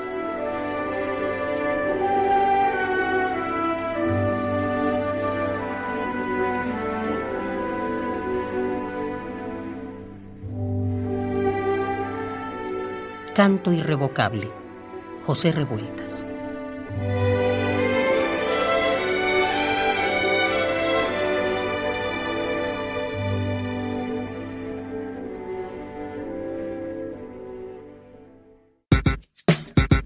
Prisma RU. Relatamos al mundo. Bueno, aquí ya estamos de regreso y vamos a platicar con William Brinkman Clark. Él es escritor y académico de la Facultad de Arquitectura de la UNAM y nos presenta su libro Antígona Plástica. Eh, ¿Qué tal, William? ¿Cómo estás? Muy buenas tardes. Buenas tardes, Deyanira. ¿Cómo estás? Muchísimas gracias por la invitación. Pues qué gusto saludarte aquí. Tengo en mis manos este este libro de nuestra universidad y me gustaría que pues tú sea, tú mismo seas quien nos platiques, que nos introduzcas a este libro de Antígona Plástica. Claro que sí, Deyanira. Eh, fíjate, el libro es una lectura desde la teoría de la plasticidad y una lectura post-género sobre el, mito de Antígona y un poco lo que quería yo hacer a partir de esta lectura eh, del mito es pensar o investigar un poco más sobre las razones por las cuales hasta el día de hoy eh, nuestras sociedades, específicamente sociedades occidentales, parecen ser muy resistentes al cambio. Es decir, parecería que en algunos aspectos, especialmente en nuestras vidas cotidianas, y especialmente hacia el principio de nuestras vidas, eh, tienes que formarte, tienes que transformarte eh, en, cierta persona, pero que eh, después de un momento, cuando supuestamente ya devienes adulto o una persona formal, como dirían, a partir de ese momento cambiar ya está mal, transformarte está mal, debes quedarte siendo esta figura rígida, correcta, y, y si no, pues de cierta manera se te penaliza. Bien, pues sí, fíjate, muy interesante todo esto que nos platicas y sobre todo también, por supuesto, leer aquí entre las páginas, desde los títulos que nos van diciendo. Eh, a mí me gustaría leer esta primera parte con la que inicias y dice, te imagino, Antígona, imagino tu dolor, te veo confundida, azotada por la tragedia. ¿Habrá alguien atravesado tantos infortunios. Eres joven, Antígona, una mujer con toda una vida por delante. Sin embargo, en los últimos tiempos has envejecido centurias por el padecimiento de tantos suplicios. Y justamente todo esto que nos va descubriendo en el libro, una perspectiva que pues se adapta a nuestro siglo, William. Sí, eh, este libro también tiene una parte personal de Yanira que, que, tiene que ver con dos personas queridas en mi vida, mi papá eh, biológico y mi padrastro, que ambos eh, de alguna manera cambiaron y se formaron y resistieron a ciertas estructuras muy tradicionales y conservadoras en su vida. mi papá es de, de Oaxaca y mi, y mi, padrastro era de León, Guanajuato. Y pues bueno, salieron adelante justo formándose de cierta, eh, de cierta manera, pero eh, de repente en años recientes cuando pues la vida y ciertas, eh, ciertos momentos y movimientos de, nuestra sociedad les pidieron cambiar de parecer o cambiar de opinión, pues en, en, muchas, en muchos casos no pudieron y, y como que regresaron a esta, a esta rigidez. Y pues bueno, normalmente eh, la manera en la que vemos esta como renuencia a, transformarnos o a cambiar eh, ya en, las etapas maduras y formadas de nuestra vida, pues normalmente se lo atribuimos a características físicas, eh, de personalidad, a veces incluso de vejez, ¿no? Nos gusta decir que a la, que a la gente de mayor edad pues ya no le gusta cambiar, que ya está bien, bien anquilosado en sus maneras de ser, ¿no? Pero yo quería irme como un paso más allá, eh, porque de nuevo, como te decía, yo aprecio, yo aprecio mucho y quiero mucho a estas, estas dos figuras en mi vida.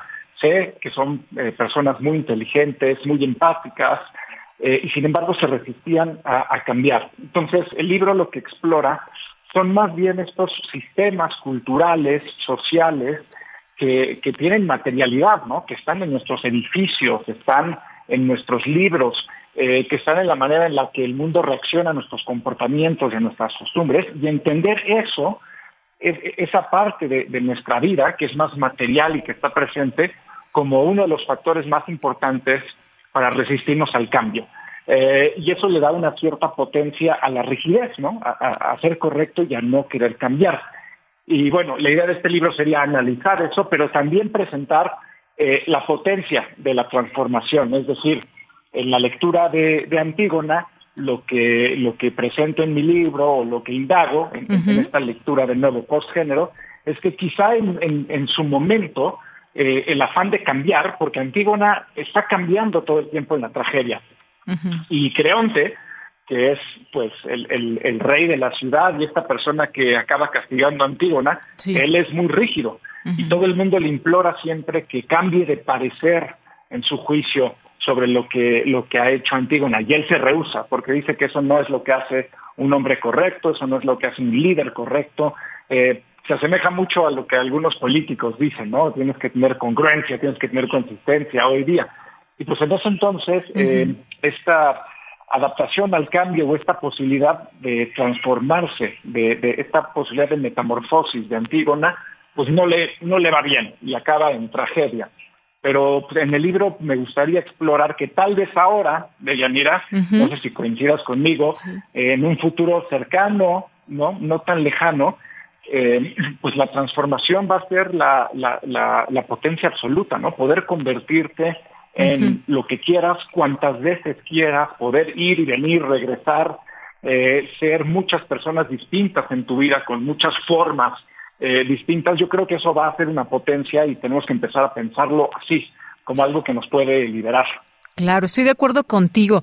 Y, bueno, fíjate, aquí encontré otra parte que creo pertinente leer y que es justamente parte de esto que nos platicas, porque dices, nunca en la historia de la humanidad ha estado más a la mano la posibilidad de cambiarnos. Hoy la moda, la técnica, la cirugía plástica y la endocrinología no solo ofrecen la oportunidad de producirnos más libremente, también la posibilidad de transformarnos a gusto, cambiarnos más profunda y cotidianamente. Es una oferta cada día más disponible a mayor cantidad de personas. Creo que esto conjunta un poco esto que justamente nos decías, William. Sí, es una potencia que incluso me gusta pensarla como una potencia democrática, Diana, porque como dice ahí, eh, lo que vamos a empezar a ver hacia el futuro es que esta, esta posibilidad de transformar nuestros cuerpos, nuestras personas, mediante la tecnología, la técnica, eh, la vestimenta, eh, todo esto se va a volver cada vez más accesible para más personas.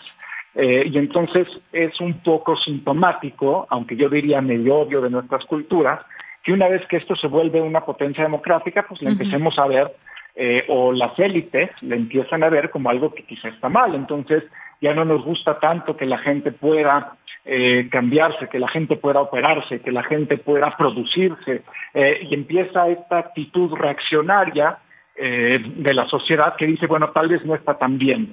Eh, y pues a lo que regresa son teologías, ¿no? Empezamos a ver otra vez eh, comportamientos que son, pues, francamente metafísicos y teológicos, diría yo casi medievales, ¿no? Recuperar esta idea de la autenticidad, esta idea de la originalidad, esta idea de, eh, entre comillas, de quien realmente es alguien, justo en el momento en el que empieza a poder más gente ser muchas cosas, convertirse en muchas cosas, como te decía, ir y venir, eh, y poder decidir libremente, ¿no? No solo quién soy, sino quién quiero ser cada día. Y creo que eso es algo fabuloso.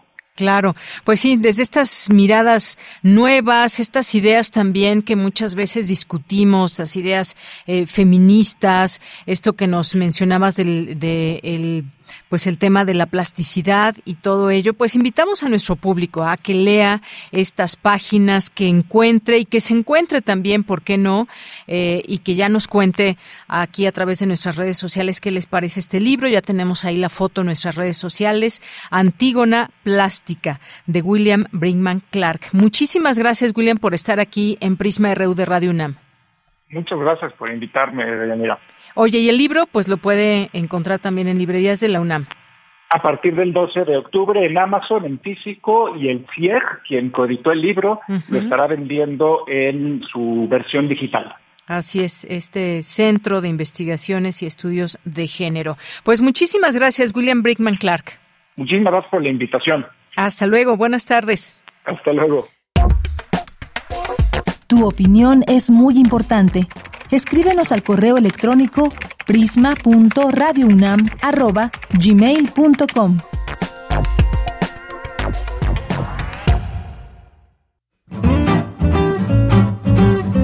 Cultura RU. Vamos ahora a Cultura con Tamara Quirós, que hoy nos presenta una entrevista con el historiador francés Christian Duverger, autor de Memorias de Hernán. Cristian Duverger, qué gusto saludarle y tenerlo en estas frecuencias para hablar sobre una nueva publicación bajo el sello Grijalbo, Memorias de Hernán. Hernán Cortés siempre ha sido eh, motivo de estudio, de debate también, y me gustaría que nos platicara acerca de esta historia ficcional. Ahora Hernán Cortés toma la, la pluma para escribir cartas nuevamente, pero ahora a su primogénito, a Martín, que es el hijo que tuvo con la Malinche. ¿Cómo surge la idea de mostrarnos ahora otra cara de Hernán Cortés? Sí, gracias por la invitación. Sí, como se sabe, ya escribí libros sobre Cortés, escribí dos tomos de una biografía y este libro no es una repetición, es una especie de, de complemento, pero completamente independiente y lo que me interesó en este libro es entrar en algo que normalmente no tocan los historiadores, que es lo íntimo del personaje, la psicología del personaje. Y por eso escogí la, la técnica de la, de la novela. Entonces es un, como acabas de decirlo, una, una carta ficticia que Cortés escribe a su hijo mestizo, hijo de Malinche. Entonces eso me permite contar, evidentemente, la historia de amor porque para mí es una historia de amor de Cortés con Malinche, pero también hacer una reflexión sobre el mestizaje, porque es la parte más desconocida de la historia de México. Vemos el, mestizaje en una perspectiva despectiva y siempre se ha presentado como el, el, producto de una violencia, violencia del hombre hacia la mujer, violencia de los españoles hacia los indígenas y explicó que no, no fue el caso, no fue exactamente el caso, en este sentido de que el mestizaje es una práctica indígena, prehispánica. Toda Mesoamérica practica la integración de los migrantes, la integración de los nómadas que llamamos chichimecas, y es el nombre que dan los, los mexicas y los aztecas a, a esos migrantes del norte.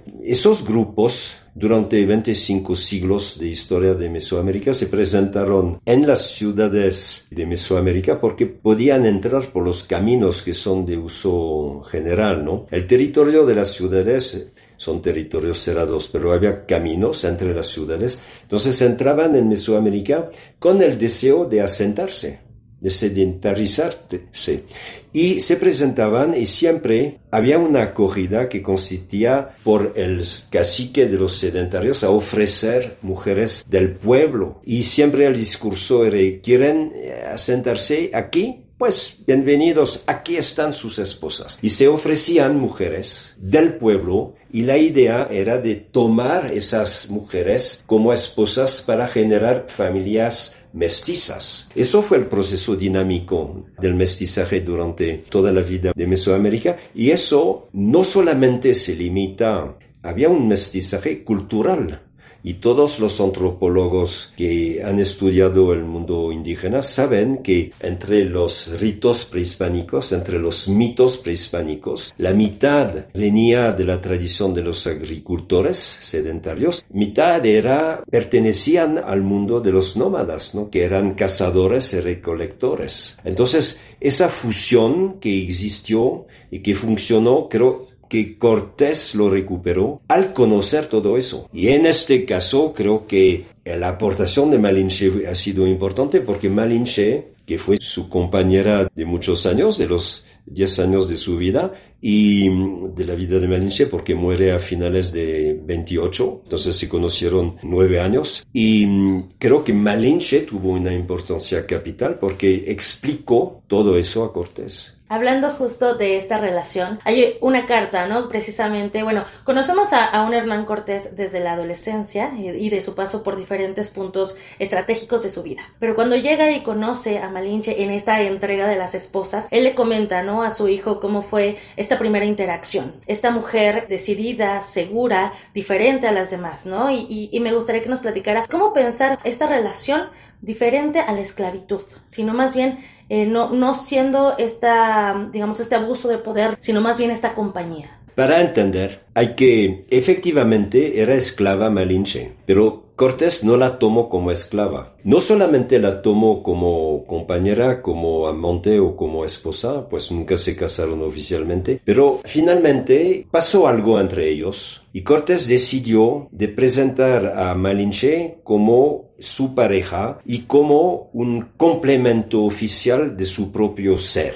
Lo que significa es que cuando se presentaba Cortés ante un, un cacique, un señor de un lugar, siempre se presentó con Malinche a su lado. En sí es una revolución, hay que entender eso, es una revolución, porque en la época y el mundo nahua es un mundo, el mundo mesoamericano básicamente es un mundo donde la superioridad del hombre es patente. Los hombres eliminaron absolutamente la mujer del escenario político. Y lo sabemos porque, por ejemplo, la función de vice y Tlatoani, el viceemperador a veces se traduce, eh, se llama Sihuacoatl. La función se llama Sihuacoatl. En Sihuacoatl hay Coatl, que significa serpiente, y Sihuatl, que significa mujer. Entonces, cuando llega Cortés, el Sihuacoatl históricamente era el nombre de la pareja del Tlatoani, el Sihuacuatl es un puesto ocupado por un hombre. Y podemos ver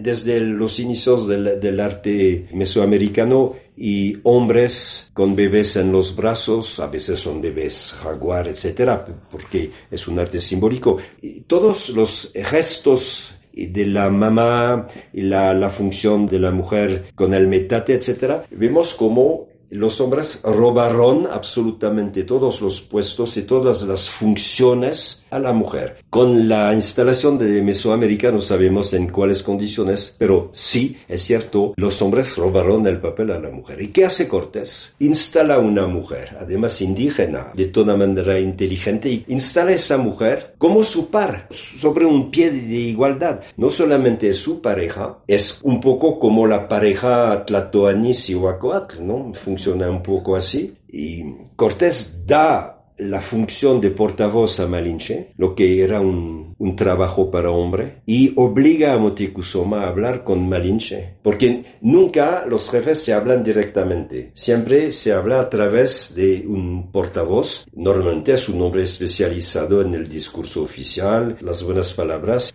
Entonces eso fue un cambio radical y creo que este libro que explora la relación de amor de Cortés y de, de Malinche explica también eso, que fue una especie de revolución y no, no parece en la historia oficial eso. Satanizamos a Malinche y no, no lo merece, realmente no lo merece. Exactamente. Y también satanizamos a Hernán Cortés, ¿no? Como el conquistador, el violento, el que se unió con otros grupos, eh, pero realmente pues sí era un estratega. Y en este libro lo que conocemos es esta parte humana, ¿no? A Hernán Cortés que tiene esta compañía, pero también a Hernán Cortés en la parte, digamos, paternal. ¿Qué decirnos de la relación padre e hijo? Que además Martín no fue su único hijo, ¿no? Tuvo más hijos. No, sí, tuvo 14. Unos murieron en edad temprana, pero muchos eh, sí sobrevivieron de varias esposas. Tuvo seis de su, su última esposa española, de los cuales solamente cuatro sobrevivieron, y tuvo otros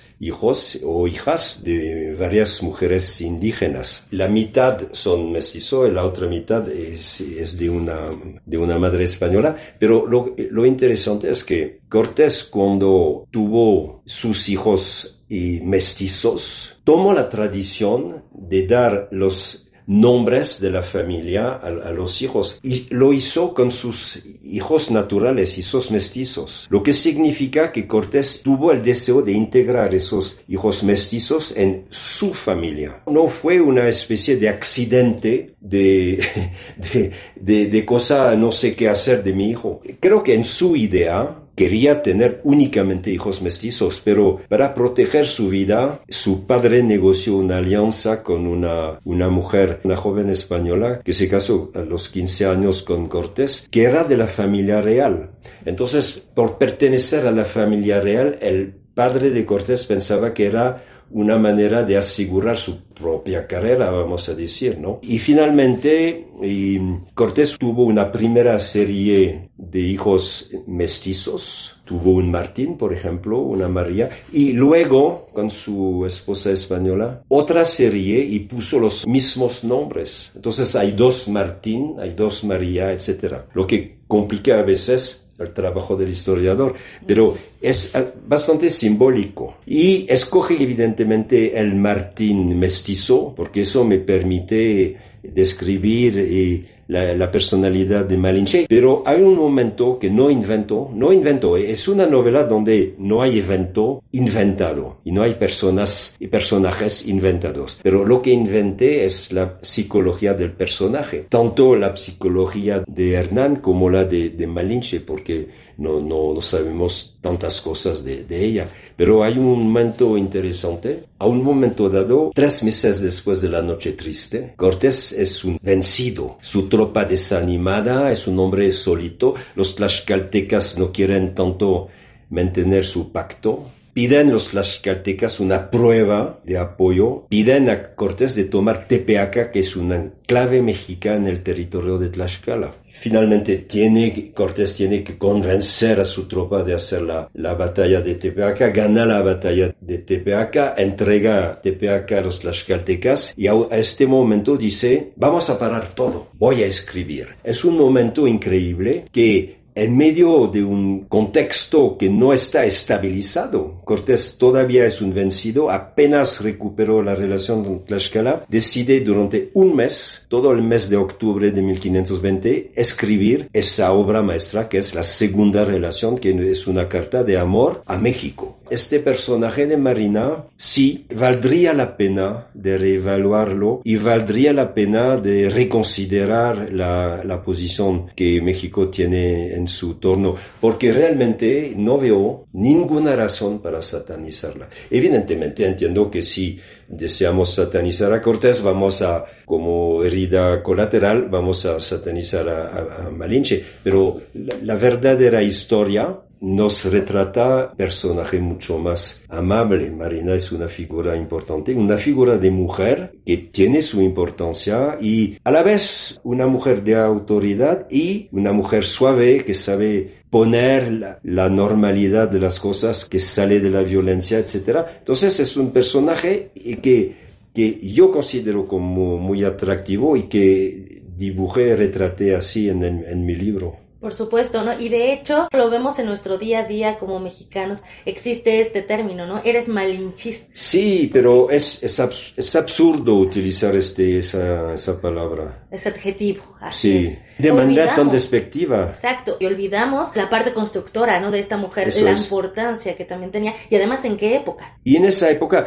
pero eso significa que de una cierta manera, si deseamos utilizar palabras modernas, Cortés es un feminista. No voy a decir que es un feminista nato, pero entiende lo que le cuenta Marina. Entiende cómo este mundo indígena expulsó a la mujer de, la, de las funciones sociales básicas, fundamentales, y reintegra a la mujer en este sistema. Fue por la primera vez un líder ¿no? de la emancipación femenina. Ha dedicado pues gran parte de su trabajo a esta figura, ¿no? esta figura emblemática en la historia de nuestro país. ¿Hay alguna investigación, algún libro que pudiera preparar en torno a la figura específicamente de la Malinche? Algo que sea nada sí, sí, sí, sí.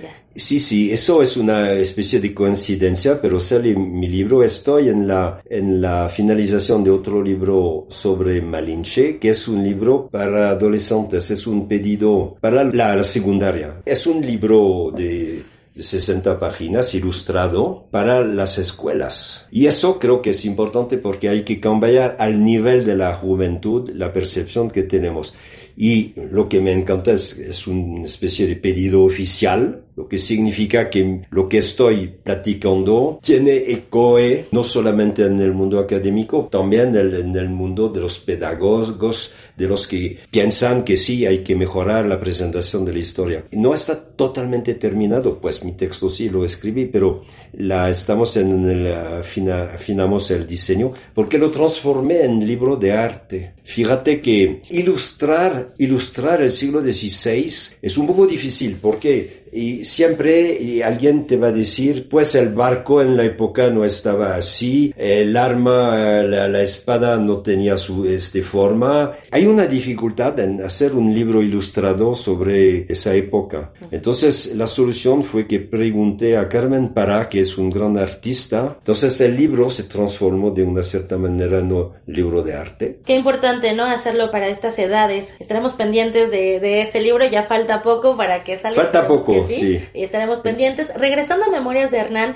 Cristian, eh, me gustaría que nos platicara este proceso creativo, ¿no? Ser historiador, pero también antropólogo, se fusiona para entrar a la psicología del personaje. Hay herramientas poéticas en esta escritura. También hay esta otra parte de un Hernán soñador, pero también más humano, ¿no? Más de, de, comprender la situación. ¿Qué nos puede compartir justo sobre esto? También hay, por ejemplo, palabras en náhuatl y hay también el respeto hacia, hacia el idioma. La verdad es que me inspiré de lo que conozco de, Cortés para escribir el libro. Se sabe, hasta en la segunda relación escrita, en 1520, Cortés traslada muchas formas estilísticas del náhuatl. Por ejemplo, este uso que consiste a decir una idea, una cosa, con dos palabras, dos sinónimos o casi sinónimos.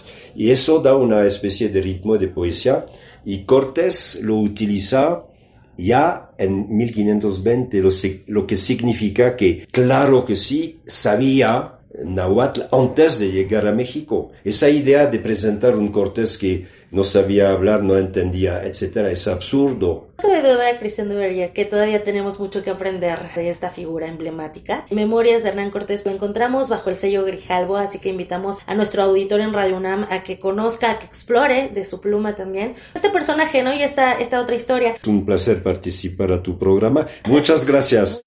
Gracias, Tamara. Y con esto llegamos al final de esta emisión. Muchas gracias por su atención. Como siempre, gracias por sus comentarios que leemos.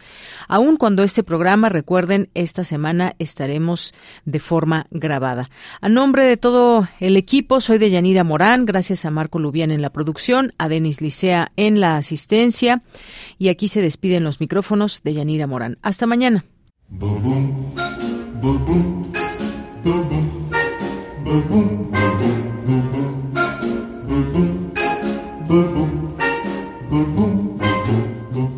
Santa baby, just slip a sable under the tree for me.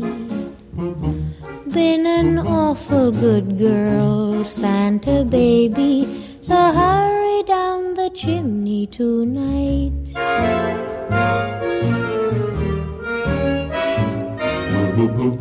Santa baby, a 54 convertible to light blue. I'll wait up for you, dear Santa baby. So hurry down the chimney tonight.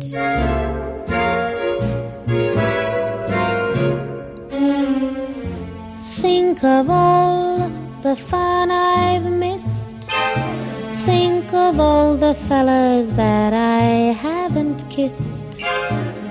Next year I could be just as good if you check off my Christmas list. Santa baby, I want a yacht, and really that's not a lot. Been an angel all year Santa baby, so hurry down the chimney tonight.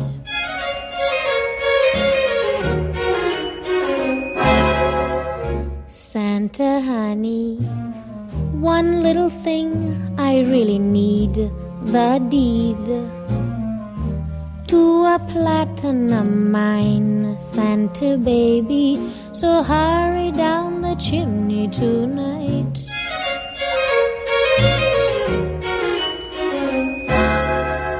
Santa cutie, and fill my stocking with a duplex and checks.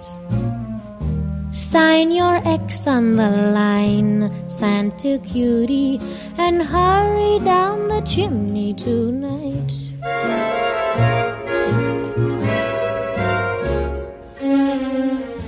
Come and trim my Christmas tree with some decorations bought at Tiffany. I really do believe in you. Let's see if you believe in me. Santa baby forgot to mention one little thing a ring. I don't mean on the phone, Santa baby. So hurry down the chimney tonight. Down the chimney tonight. Hurry. Tonight.